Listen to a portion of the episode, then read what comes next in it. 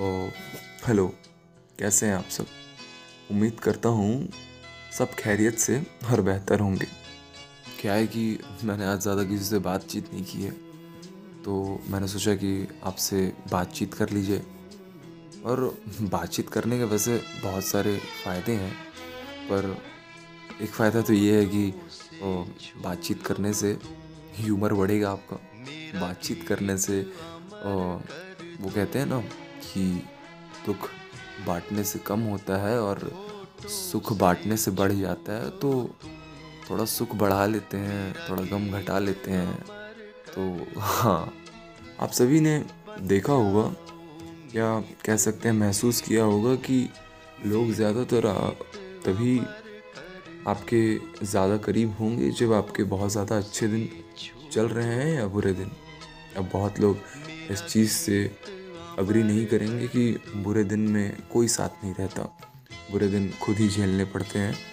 तो मैं ये कहना चाहता हूँ कि उस वक्त भी कोई ना कोई आपका खास होगा, कोई ना कोई होगा जिससे आपकी फ़िक्र होगी, वो बुरे वक्त में आपके साथ होगा। मुद्दा ये नहीं है, मुद्दा ये है कि दोनों सिचुएशंस में आपके साथ आपके चाहने वाले, आपसे मोहब्बत करने वाले लोग आपके पास होंगे। पर बात यहाँ इसकी है कि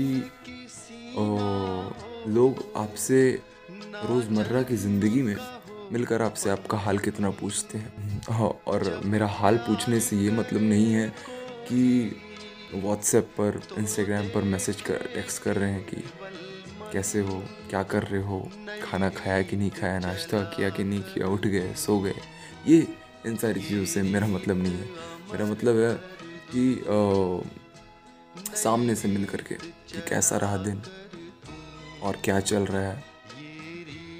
और जो आपके क्या कह सकते हैं, जो आपके ज़िंदगी में हो रही परेशानियां या खुशियों का हकीकत में हिस्सेदार बनना चाहता है या परेशानियों को सुलझाने में उसका हिस्सेदार बनना चाहता है। ये नहीं कि टेक्स्ट कर रहे हैं क्योंकि बातें करने को कुछ है ही नहीं, ये वाला नहीं। जो हकीकत में आपका हाल जानना चाहता है, उस हाल में शामिल होना चाहता है, फिर चाहे वो दुख हो या सुख हो। और अक्सर इस टाइप के लोग जो होते हैं वो मतलब आपके सुख और दुख में शामिल होना चाहते हैं, पर और होते भी हैं, पर मैंने इनको बहुत कम शामिल होते हुए देखा है। हाँ, पर ये ज़रूर महसूस किया है कि अगर आप खुश हैं तो आपकी खुशी में वो कहीं पर भी हों, वो खुश ज़रूर होते हैं और एक कॉल ज़रूर करेंगे या वहाँ पर खुशी उन्हें होती है।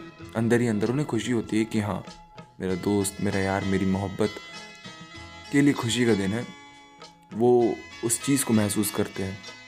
और अगर आपके यहाँ कम माहौल है तो वो उस चीज़ को ही महसूस करेंगे, भले से वो पहुँचे ना, वो उस चीज़ को ही महसूस करेंगे। उनका पूरा दिन आपके बारे में सोचते सोचते निकल जाएगा कि आप पर क्या बीत रही होगी। क्योंकि मैंने ऐसे बहुत सारे लोग देखे हैं जो ऐसा महसूस करते हैं, जिन्हें मैंने देखा है कि वो जिन्हें चाहते हैं उनकी खुशियों में खुश और उनके गमों में खुद में ही उदास हो जाते हैं। तो ऐसे लोगों को ढूंढें और उन्हें बताएं, उन्हें ये महसूस कराएं कि वो आपके लिए कितने ख़ास हैं।